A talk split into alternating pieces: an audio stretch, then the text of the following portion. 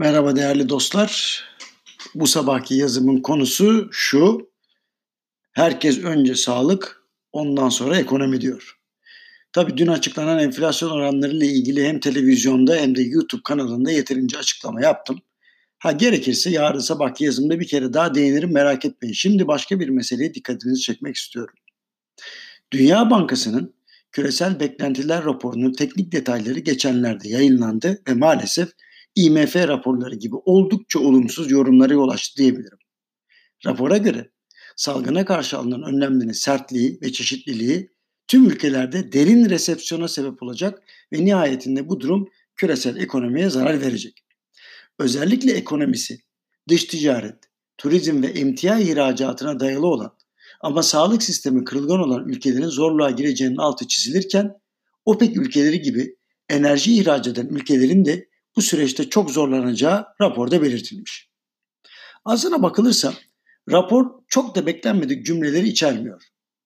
Uzun vadede gelişmekte olan ülkelerde yatırımların azalması, istihdam kaybı nedeniyle sadece insan kaynağının değil, fiziksel sermayenin de yıpranması sonucunu yaratacak. Hal böyleyken gelecekte üretim ve iş gücü verimliliği azaltacak. Böyle demiş rapor. İlginç de bir önerisi var Dünya Bankası'nın. Diyor ki, ekonomik unsurlara destek vermek yerine acilen sağlık sistemlerine destek verin. Böylelikle salgının ekonomi ve istihdama yapacağı negatif baskının kısa vadede önlenmesi hemen ardından da kapsamlı reformlar yaparak ekonomilerin tamamen virüsün etkisinden arındırılması gerektiğinin altı çizilmiş.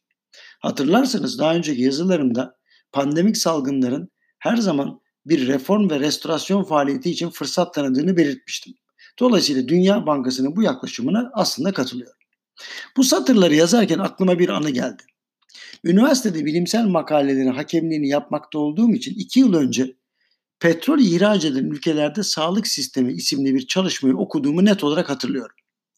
Söz konusu makalede petrolden elde edilen gelirlerin düşmesi sebebiyle sağlık sisteminin ciddi bir güçlüğün içine girdiği, çünkü bu ülkelerde sağlık hizmetlerinin devlet tarafından yürütüldüğü belirtiliyordu.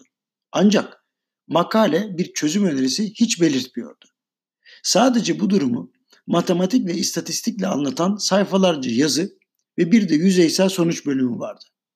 Ben de tekrar gözden geçirilmesi için geri yollarken şöyle de bir not yazmıştım. Peki bu ülkelerde sağlık sistemi özelleştirilmeli mi? Yoksa petrol haricinde başka sektörlerinde yeşermesi mi sağlanmalı? Çözüm öneriniz ne?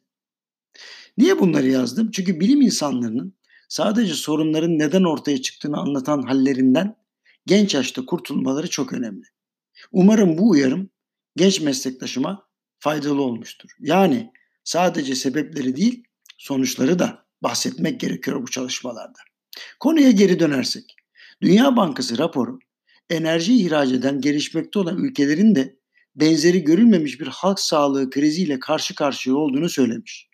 Ancak şunu da eklemiş. Korona'dan önce de zaten bunların durumu kötüydü. Özetle Türkiye'nin koronadan çabucak ayağa kalkmasını sağlayacak faktör sağlık çalışanları ve sağlık sistemi olacak diyebilirim. Dolayısıyla kazanan taktiği sakın değiştirme sözünü hatırlamak ve rehavete kapılmamak gerekiyor. Yalnız şunu da uyarayım. Piyasanın dengeleriyle çok fazla oynuyoruz.